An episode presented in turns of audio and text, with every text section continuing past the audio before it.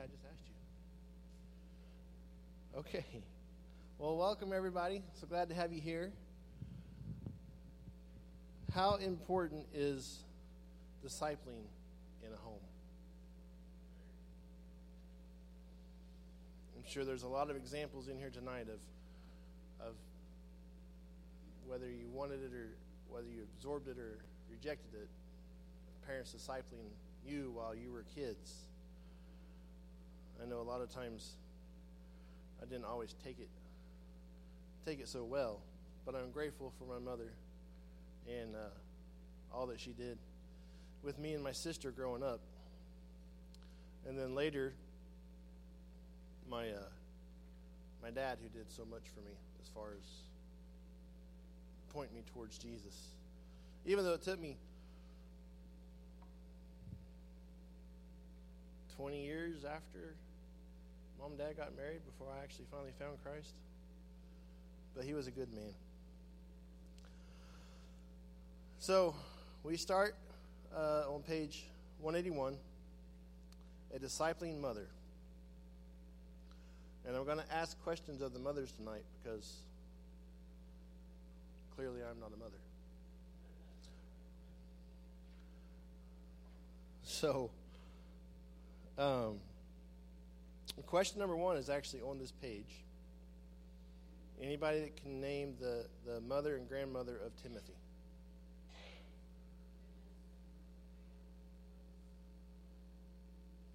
Yes. Lois and Eunice. Yep. So we see that Timothy's grandmother and mother that they were such lights during what many consider to have been the most difficult time to be a follower of Christ. In the first chapter of 2 Timothy, the Apostle Paul acknowledged the wonderful influence that these women had upon Timothy, Timothy's faith. Beginning when he was still young enough to have to be fed, carried, and dressed, they discipled him for Christ through God's word and his ways.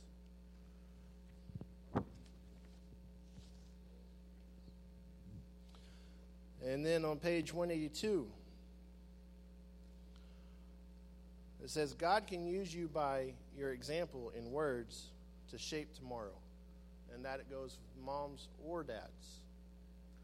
Because our kids are tomorrow. And if we don't shape them right now and get them on a straight path, tomorrow can be kind of sketchy. But as we prayed last night, pray them kids back in.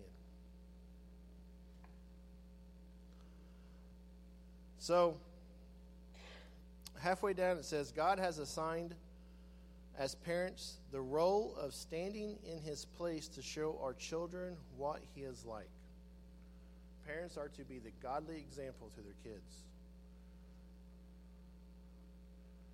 By discipline, by discipleship, by sharing the word, by being the light, it can be hard as a parent, frustrating. But we are to maintain that statue in our house of being the godly example, to set that example for our kids. And then we see that the Greek word for obey is hu pakio, which means obedience out of duty.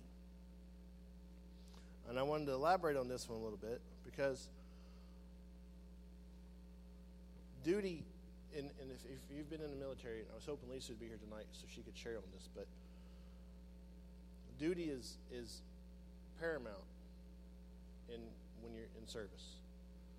Even as a police officer, you the duty in which that you have been assigned. Oftentimes, your drill sergeants will tell you that your fulfillment of your duty can jeopardize the lives of your fellow soldiers.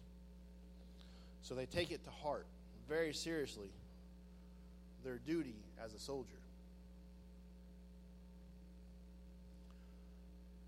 You could say that their obedience to their drill sergeants is out of duty. Not necessarily because they respect or like their drill sergeant, which I hope they do, but more so out of duty. So, what does this mean in your home when it's your wife to the husband or kids to their parents? Bless you. Do they respect you out of duty? More importantly, do they respect and honor God out of because mom and dad said so or because duty? I had to think about that one. I had to think about when I was young, or even with my daughter, is she doing it just to please mom and dad? Or is it for real?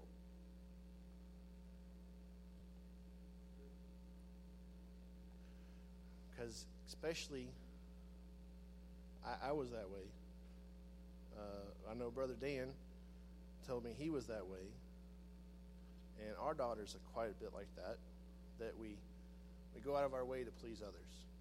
So, a lot of times, uh, we say things or do things to get the approval of someone else. Now, both I and Brother Dan can attest that once we found Christ, that changed because it became about Christ instead of about what others thought of us.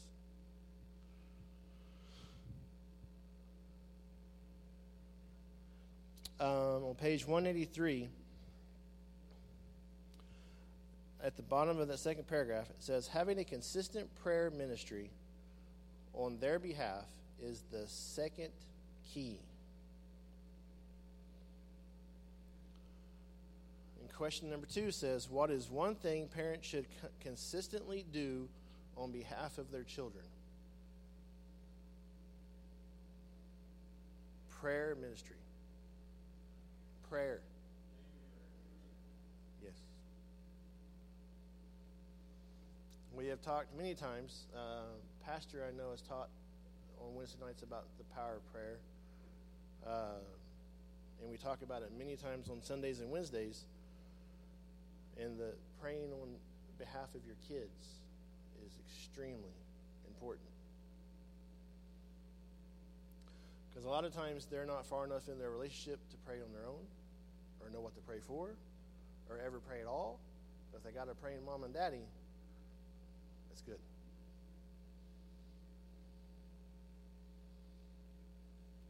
And then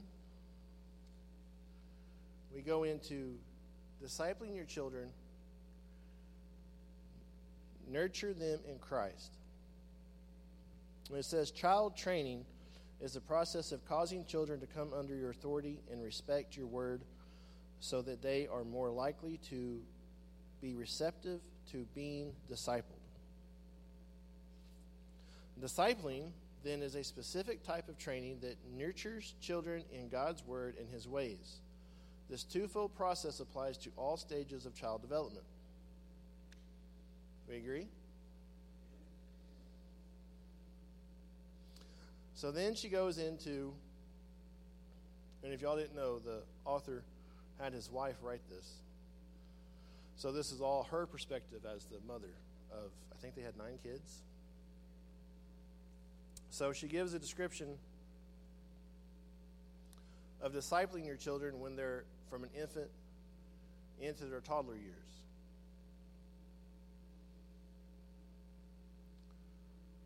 Is there an example you can think of of trying to disciple your children when they can't even talk?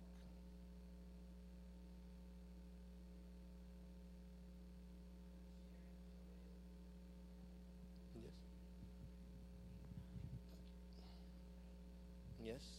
Um, like um, Rebecca last night with her wonderful story about uh, in her in the in her mother's womb, and she she sensed she knew the the, the harshness that was around her and then the peace that was around her when she was not even born yet. So that's one way is a is a is a great environment for your child. Uh, the other way is to is to sit beside their crib and read Bible verses to them, play gospel music, so they're always being filled. Yes, absolutely, Bob. Yes. So then you get into uh, school years, and that's when a lot of issues can start. Because they've known one way, and that's mom and dad's way. And that's hopefully mom and dad bringing them up in the Word and showing them Jesus. And then they get into the world, and the world is completely different than what mom and dad's been teaching them. So there starts to be a lot of conflict and a lot of self reasoning within the child. So, how does the mom step in then to continue to show and nurture and disciple that kid? By standing in the gaps and praying for him? Yes? Yes, Brother Bob. In the morning before you send him off to school. Exactly. Go over a Bible verse. Yes, exactly. Yep. When problems arise at school or with other kids, give them biblical solutions. Yes. Who they are in Christ and how they should handle the situation. Exactly. So then, that carries all the way through. And then you get into launching into life. In college, you can put school years or life because some people say life begins once you leave home and go to college, if you leave home and go to college. And that opens up into a whole other world again. So then, the mother's discipleship of that child changes because now the child is not at home. Now, the Bible says that when you marry, you cling, cleave to your wife and leave your mother and father behind. But so many times in our society, it's later in life before they get married. Sometimes they want a career, sometimes they want to finish their education. So, how does a mother continue to be that disciple in the child's life when they don't have daily contact with that child? Prayer, phone calls, text messages, emails, constantly checking on the welfare, of that child. Mothers, I know this one in particular, has a sense about her daughter. And it's always been right. So that's why I say constant communication because she can tell when something's going down. And the daughter's not going to call and say, hey, well, not always. She, she is pretty good sometimes about calling, but a lot of times she'll, she'll try to bear it on her own and end up calling days later in tears, bawling. But she knew. So she can pray for her.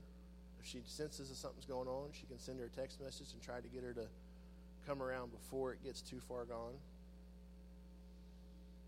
So there's still that role for a mother to play, even if their kids are not in their life every single day. And hopefully, through the infant, toddler, and school years, you set such an example for your child that they can lean off of that.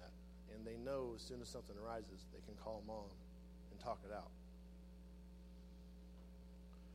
But unfortunately, we see a lot of times in society single parent homes, uh, broken homes, um, kids that are just kind of left on the streets, don't really have role models or examples to follow. Nobody really trying to give them any guidance. And it's sad. And they're so often, they're so broken and so often just looking for someone just to just to give them a hand up, take them by the hand, show them some love, lead them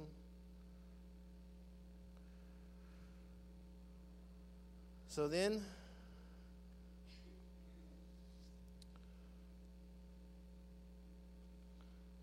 I missed most of my scriptures. On page 185, it's the best ability is availability. Be available to God. But I would like to add to that be available for your, for your kids.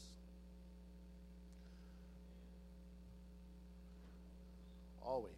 Life can get so busy by the time you work overtime. You stop at the store to pick things up, a lot of times for the kids. And then you get home, you still got to cook dinner. You got to help them with their homework. Got to get baths. You got to get your own bath and all this and try to get ready for bed. A lot of times you're not even aware that your kids are needing you for something. Busyness can be a hindrance sometimes. So try to always make yourself available. When the boss calls in the middle of a conversation with your son, call the boss back.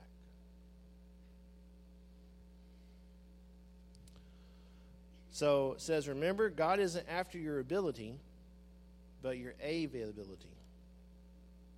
Simply put, God wants your heart.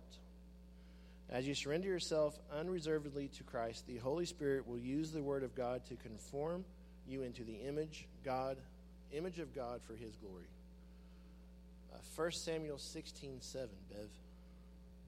I miss all the rest of them I gave you.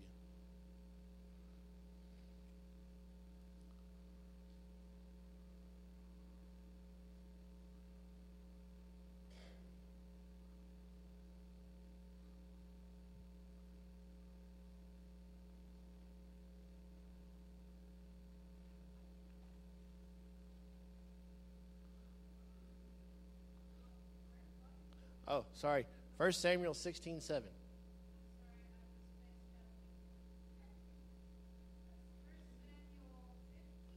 Sixteen seven. Okay, that's all right. We'll move on. Anybody? Yeah. I could look it up, but you have my phone.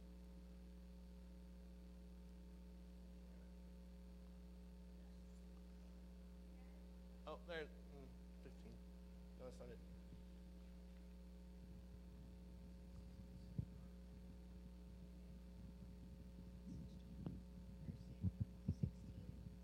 Yes.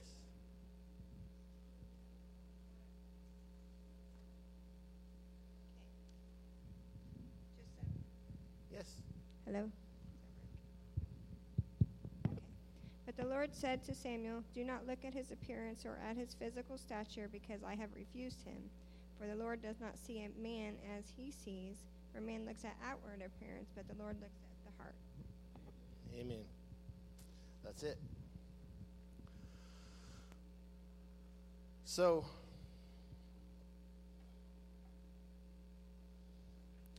like I like we talked about just a second ago, everything in life wants your availability.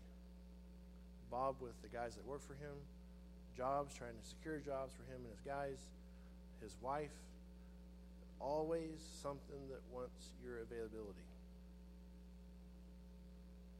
But if you have kids, you've got to make sure you prioritize the time for them.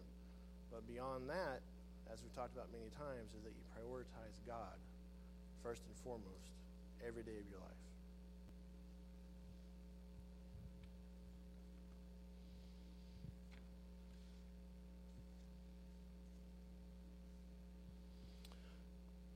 So then we go into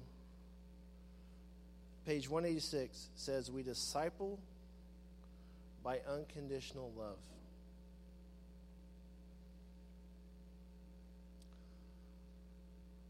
Unconditional love. What does that mean?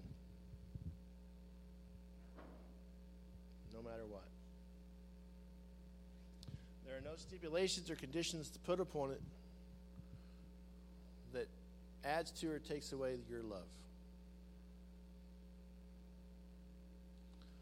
So someone says that, well, my child robbed a bank. Still your child, you still love them. Doesn't mean that you condone what they did, but you still love your kid. The, the, the, discipling mother understands that children need to be loved unconditionally. Her love is not dependent upon whether or not a child performs according to expectations, whether the discipling mother accepts and affirms a child for who he or she is. A child is made in the image of God. And thank God that he loves us unconditionally. It's not on anything that we do to warrant his love. He loves us enough that he gave us Jesus Christ to lay his life down for us.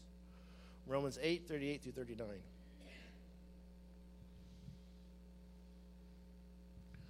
For I am persuaded that neither death, nor life, nor angels, nor principalities, nor powers, nor things present, nor things to come, nor height, nor depth, nor any other created thing shall be able to separate us from the love of God which is in Christ Jesus our Lord. Doesn't that make you feel good? Amen. That means nothing. We are bought with a price. We are sealed forever. We are His, adopted into an eternal kingdom and there is nothing that can separate that love from us.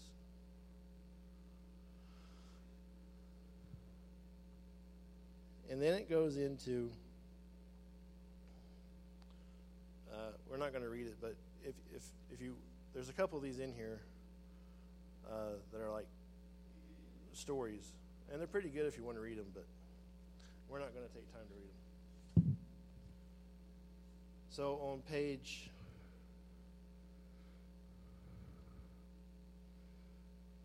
188, we go into first it was discipled by unconditional love, and now discipled by grace filled lives. And it gives seven characteristics of grace. One is openness. It says a discipling mother is, is graciously open to the close examination of her physical, mental, and emotional and spiritual state.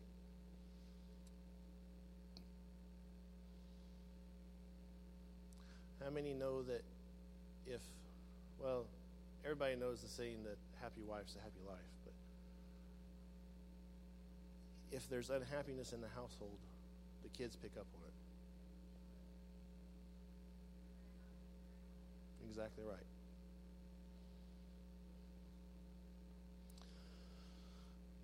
And next is teachableness.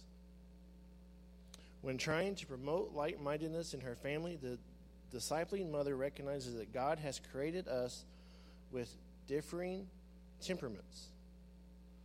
The difference between family members are to be treasured and enjoyed. She never assumes that because she is an adult, she is always right. The discipling mother is therefore willing to listen to what her children have to say and is often surprised at how much she learns from them. I know that's the case. Jennifer and I went to a new shopping mall we had never been to before. We had Ariana with us. of course, when they're at that age, that they think they ha- well they have an opinion for everything. So we went out the opposite doors, which we came in, and we were for sure that our car had been stolen. And uh, the whole time, our daughter is like, "It's it's out those doors," but we didn't listen to her. Come to find out, she was right.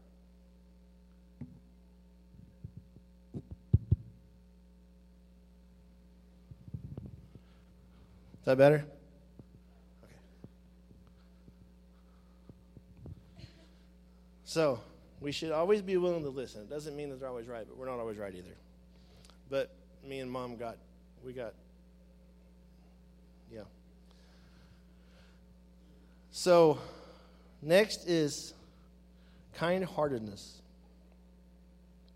Different ways of expressing kind heartedness are tenderness, compassion, sympathy, forbearance, understanding, and thoughtfulness. A mother with such a spirit easily identifies with the pain of others and desires to be a burden bearer. How many of you mothers take on the burdens of your children? Without question, right? Even when your kids are. Yes, dads too. Even when your kids are growing, you still you shoulder all their burdens. As our Heavenly Father shoulders ours. For his yoke is light. Hmm? That's where the gray hairs come from. yeah, no hair. um, next is truthfulness. The discipling mother is discerning enough to know when to confront a problem needing attention rather than waiting to be asked about it. It gives the example as iron sharpens iron. I gave the example that Jennifer's very acute, acute, acute. What is the word? Acutely aware of when our daughter is having problems. Way more so than I am. I'm more of it's got to present itself to me. And she's like, another example. We moved her into her first apartment in Norman. And we didn't even get a block away yet. And Jennifer was like, she's laying on her bed, bawling her eyes out right now. And I was like, no, surely not. She seemed okay when we left. She's like, no, I'm serious. She is. She picked up the phone and called her, and yep, sure enough, she was crying her eyes out.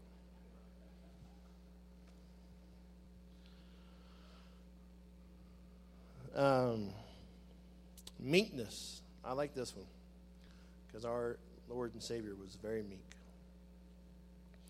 The discipling mother has a gentle and quiet spirit, which is very precious in God's sight. She willingly yields her rights and exceptions to God. Her heart's cry, My soul waits silent for God alone, for my expectation is from Him. Jesus came meekly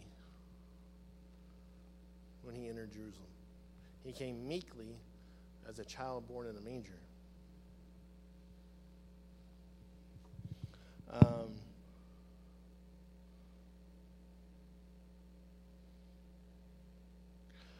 Matthew 21 5.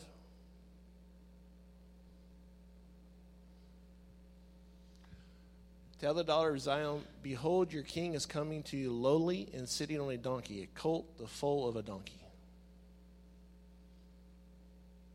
2 Corinthians 10:1 Now I Paul myself am pleading with you by the meekness and gentleness of Christ who in presence am lowly among you but being absent am bold toward you. In John 13:5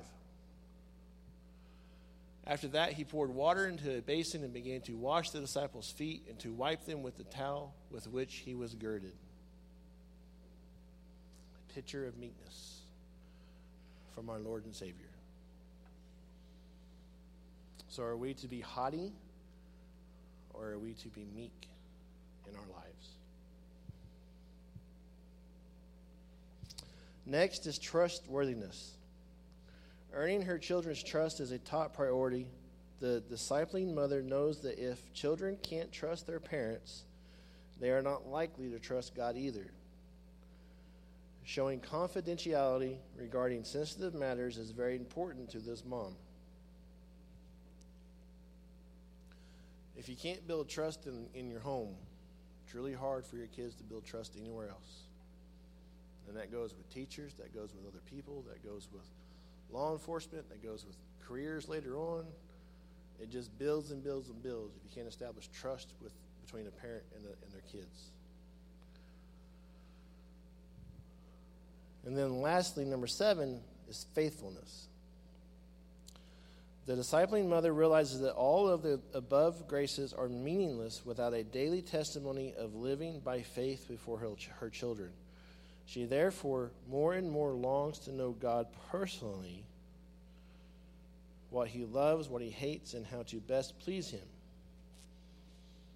And if a parent can show that daily, their reliance upon God, their faithfulness in God, their trusting in God, their kids pick up on that. And that's what the biggest part of this whole chapter is about. Is that kids learn by what they see their parents do. They see their parents bowed on the knee every night before bed, and especially if you can involve your kids in on that, that's great. They'll carry that with them forever. Praying before every meal, they'll carry that with them too. But did we mess up as parents? Absolutely. Many times we mess up. Yep, very important. Say that again. When we mess up with our kids, we got to own it with our kids as well.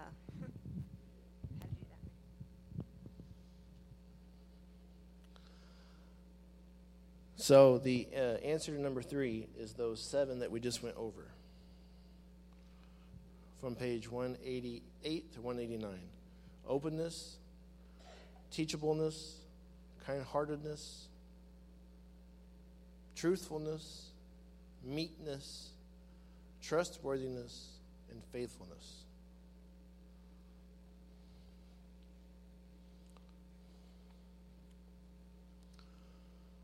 And then on page 190, says, We disciple in the humility of Christ.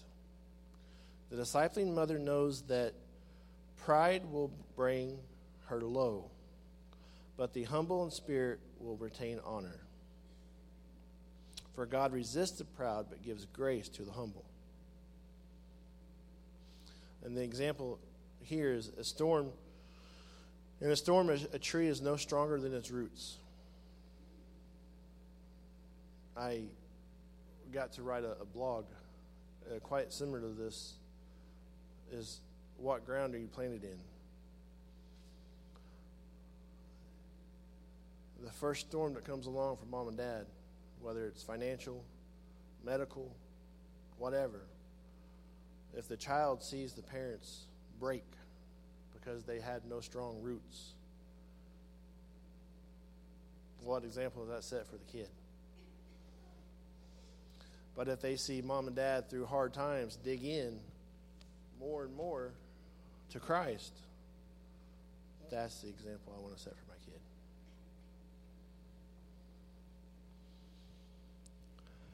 Satan's way is to be controlled by pride, putting self on the throne, competing with God for first place, pride. And we see this evident all throughout our daily lives. And our kids see it too at school, wherever they're at. God's way is to humble, humbly yield to Christ's control, depending upon his power to obey the written, living word of God, because humility is the root of all virtue. That is the spirit we want Christ's lambs to imitate.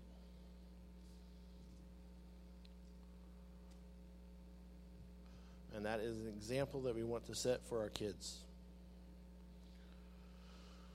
We had this discussion on Sunday night just how important our kids are.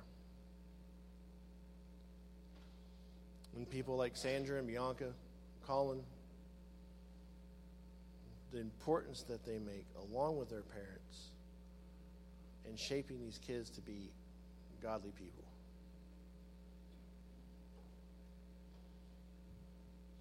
So this this book is is all about word filled family.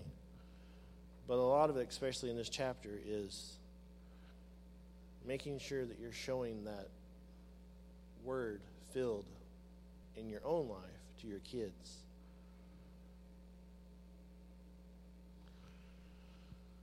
And then we move to uh, my walk hand in hand with God. And first, I want to go to Philippians 2 5 through 8.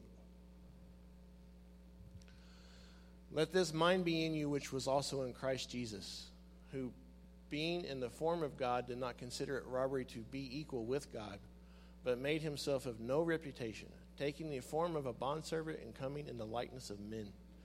And being found in appearance as a man, he humbled himself and became obedient to the point of death, even the death of the cross. What an example Christ set for us.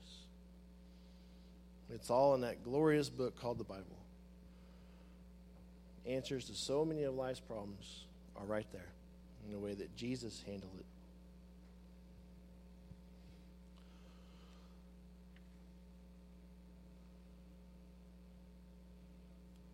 And question number four is Satan's way is pride, and God's way is humility.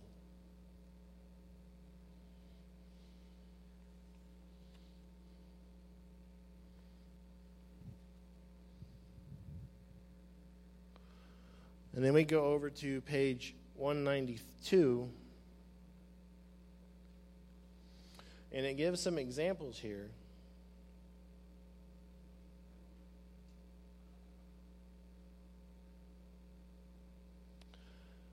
That are, are, are good things that we all should ask when we are uh, when we're in our prayer time or when we're driving down the road. It says, uh, "How is my personal time with God?" Am I heavenly hearted? Am I growing in Christ? Am I faithfully hearing, reading, studying, memorizing, and meditating upon the riches of God's Word? Is my prayer life abundant and powerful? Is my prayer as natural as breathing? If my children are following me, are they becoming imitators of Christ? These are all excellent questions to ask yourself. And a lot of these could go off in their own separate study, but she joins them all together here. That these are questions that she asks herself. And they're good questions to ask. Uh, the one that sticks out to me is, is prayer as natural as breathing. We talked about this a little bit, a little bit last night, I think, Pastor. It, it, maybe not last night, but who do you turn to? It was, it was the last class. Who's the first person you turn to when, when you get an ailment? God, an ailment, sickness. First person you turn to, Jesus or a doctor? Last night, yep. So the same with prayer. Prayer should be as natural as breathing. And a lot of times it's not. A lot of times life, family, you overslept something, and it takes that time away. It cuts into that time.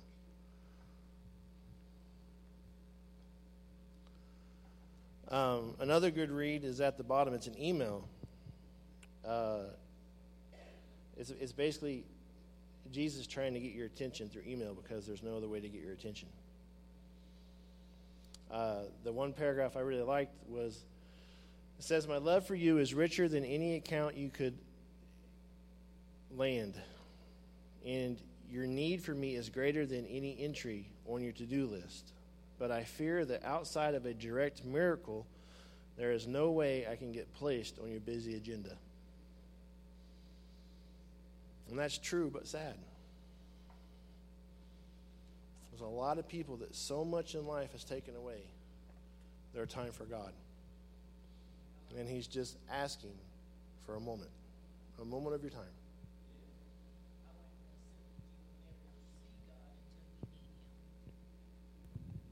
The one you will never see God until you need Him. Yes, very good. I encourage y'all if you want to read that, that whole email there, it's really good. And then it says, I therefore exhort you to devote yourself wholly to God in His Word. Your children need to see that your faith is personal, disciplined, and exclusive relationship with a person, Jesus Christ. We kind of talked about that already. You set the example. You set the example for prayer life. You set the example for faith. You, as mom and dad, set the example for your children in their walk with Christ. It's important. A lot of people take for granted the role and importance of a mom and dad. And then, like we said a minute ago, then it goes outside the house to the church. The importance of your, you have your youth teachers and, and children's teachers at church put good in and good comes out. If your kids get full of, full up of junk all day long. And then we go to page 194.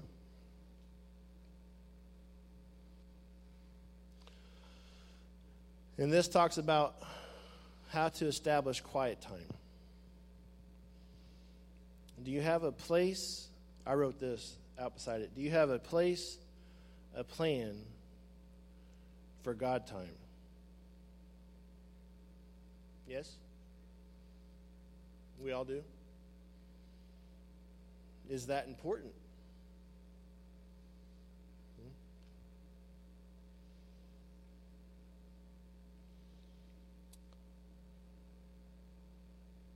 There, there is a saying that warns if you fail to plan, you plan to fail.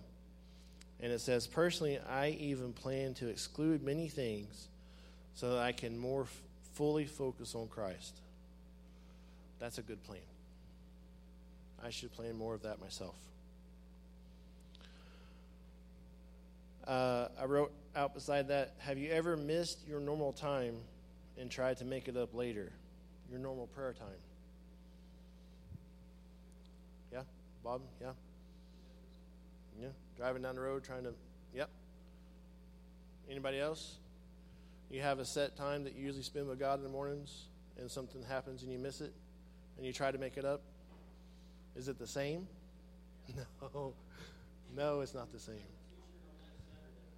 Yes. Yes. Pastor had did he shared that Sunday, right? Um, recently, you know, I've I've got my guys when we get ready to go to work. Every morning we have a little prayer session, and it's not big. I just ask them if there's anything they need to pray that they need prayer for or whatever, if they're sick or their family or whatever. But this morning, one of my guys came to me, and he was probably, you know, the least one I would think. Anyway, said, "Have we prayed yet?"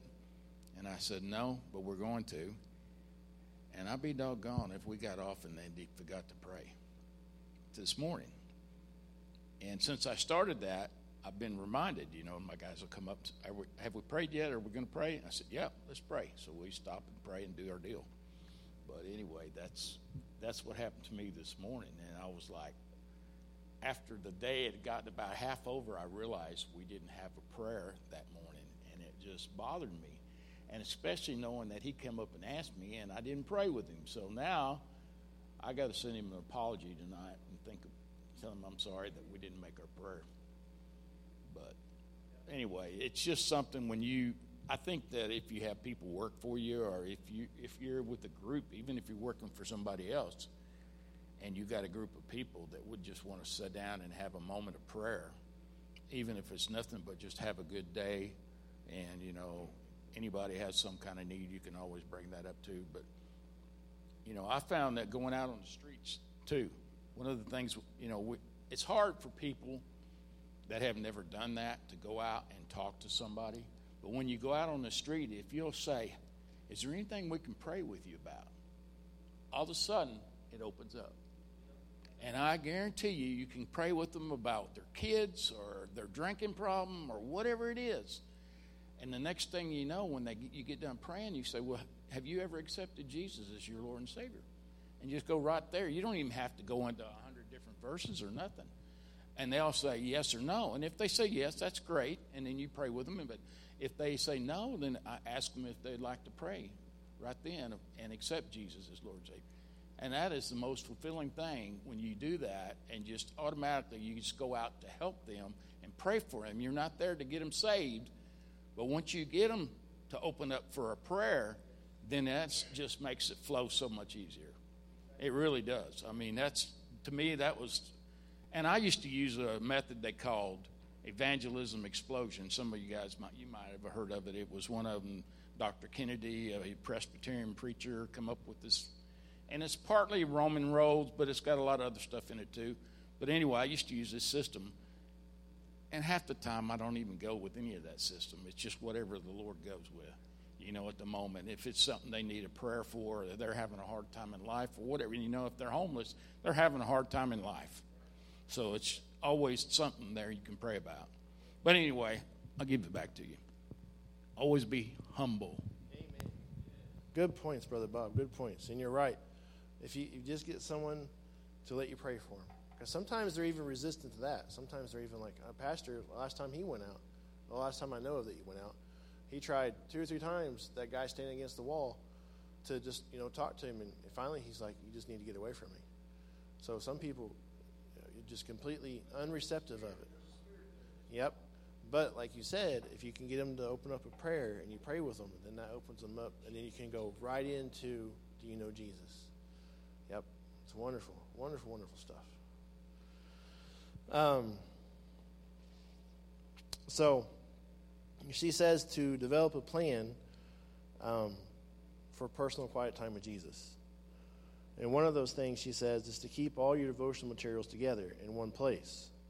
Do any of us do that? Do we have like a binder a notebook and sitting with our Bible and a highlighter and a pen and or a desk or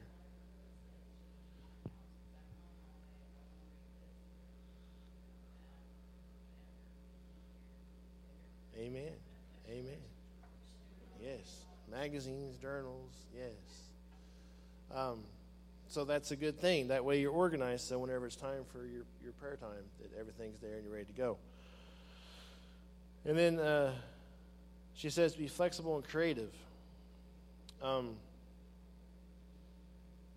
and that might be okay for some, but we've kind of already been talking about a specific time. And when that specific time, when you can't, something interrupts that specific time, how it kind of, your whole day doesn't flow quite right. So I don't necessarily agree with the, the creative and flexible part because I'm pretty stringent on when I wake up in the morning, that's the first thing I'm going to do is get coffee and get to the Word and that's just that's just the way it is. That starts my day.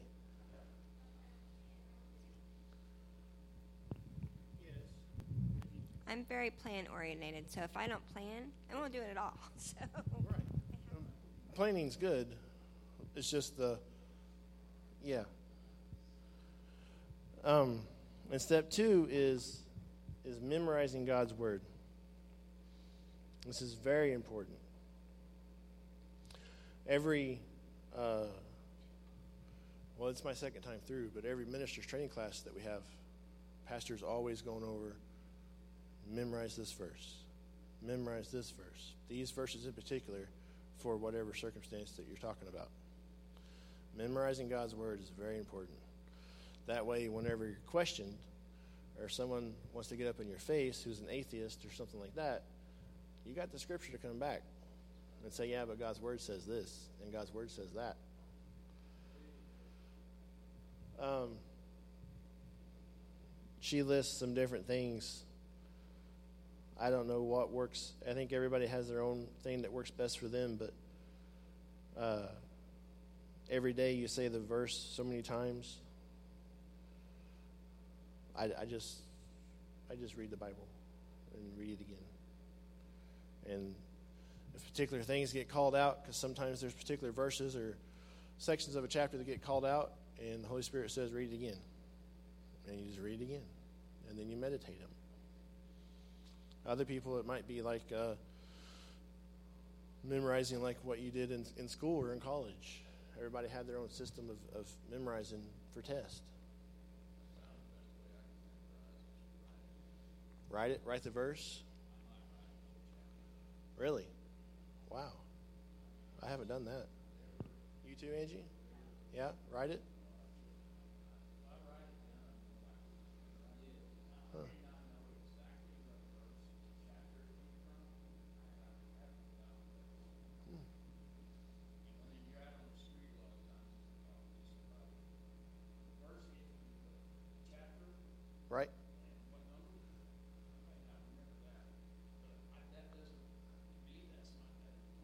The words. Yeah. Yeah. Yep. No, no. And there's a, there's a lot of people that have been doing it for a long time and still struggle with. You know, it's, it's I know it's in Hebrews, but uh, I don't know if it's you know, but yeah, exactly. Right. Exactly. Yeah. Um, and thirdly, it says pray from God's word. Pastor has a pamphlet that he gave out, and when he was sick, I guarantee you he was proclaiming God's word over and over and over, pacing the floor. That's why another reason it's important to know God's word. I know Angie's done the same thing. I've done the same thing. When we're sick, when we're faced with something, you just start claiming God's word. Just start saying God's word back to Him just over and over.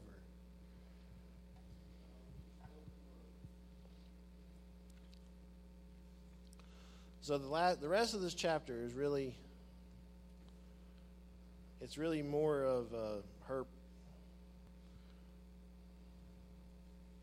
personal qualms with uh, the way that she does things and, and, and all these things that she talks about on the last couple pages here we all have our own our own way of, of handling these things. Um, leading your children to walk hand in hand with god. I know there's perfect examples of that here in this church. Sheila uh, jonathan and lisa uh, many other parents here in this church. Who? Bianca? Yes. That they feed that word into their kids and their kids can recite that word Yes. Um,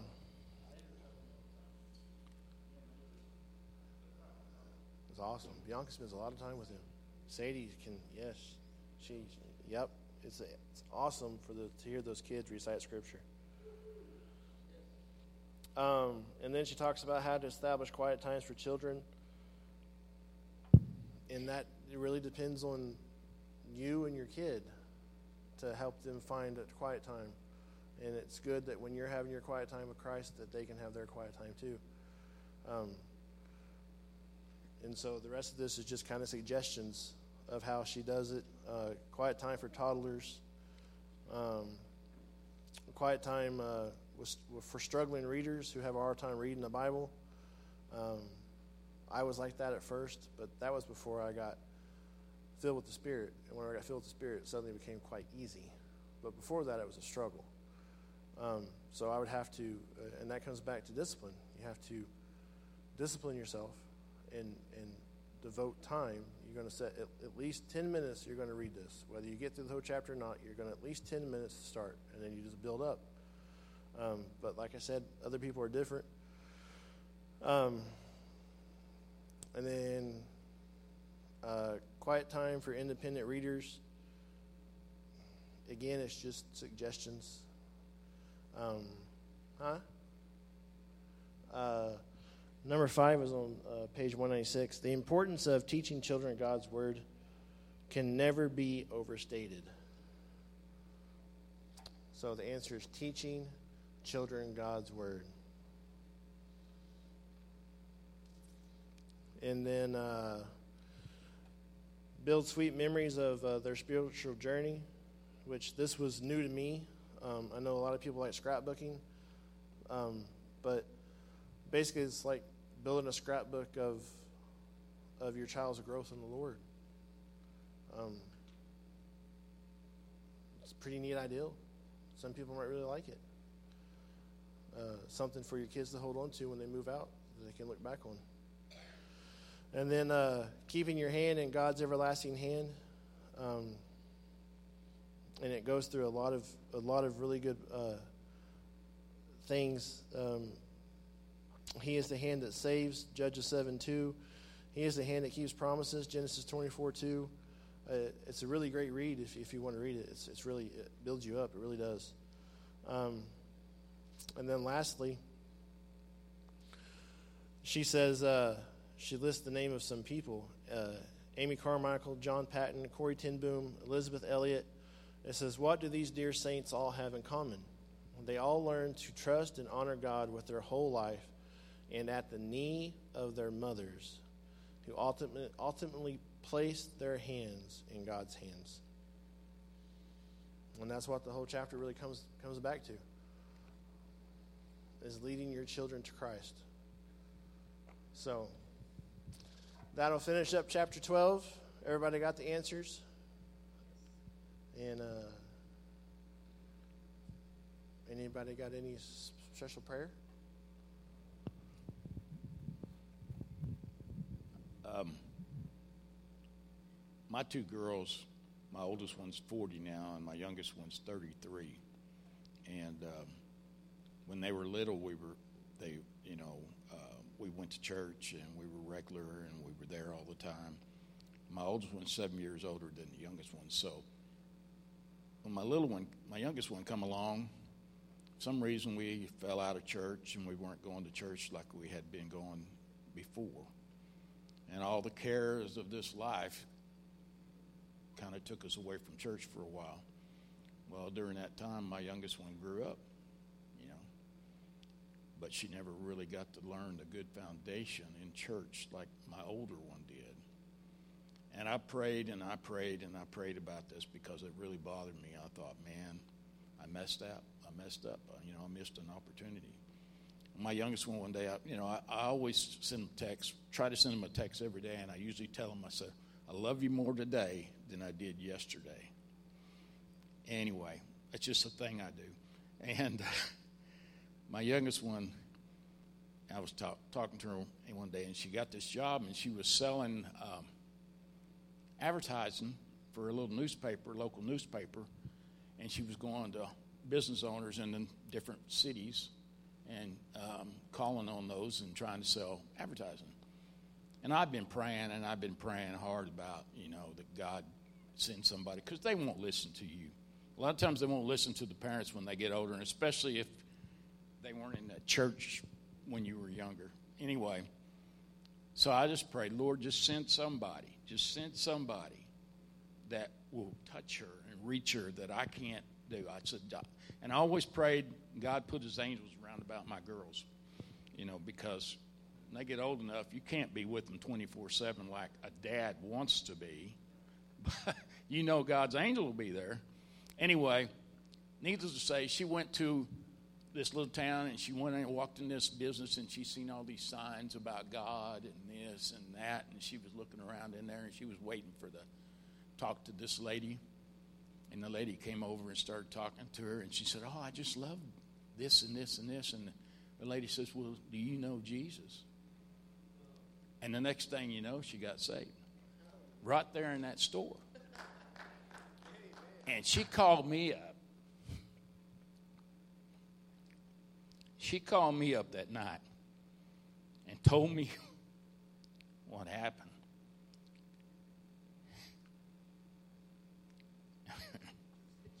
I just got so emotional I couldn't hardly even. And I just kind of started thanking God and just thanking the Lord. She's still not doing like she needs to be doing, so keep praying for her. But God's angels are around her, and God's angels are around my other one. And I just know that there's a time on our kids, and I don't care when they get old, you know, even when they're 30, 40 years old, there's you got to pray that God keeps an angels around them because and that same daughter has totaled three cars in the last 18 months. And two of them was rear end collisions. And she had just dropped the kids off. So thank goodness there wasn't nobody in it but herself.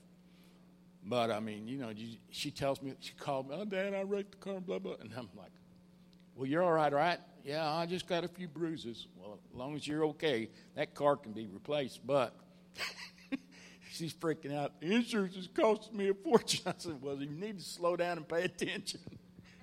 anyway, praise God.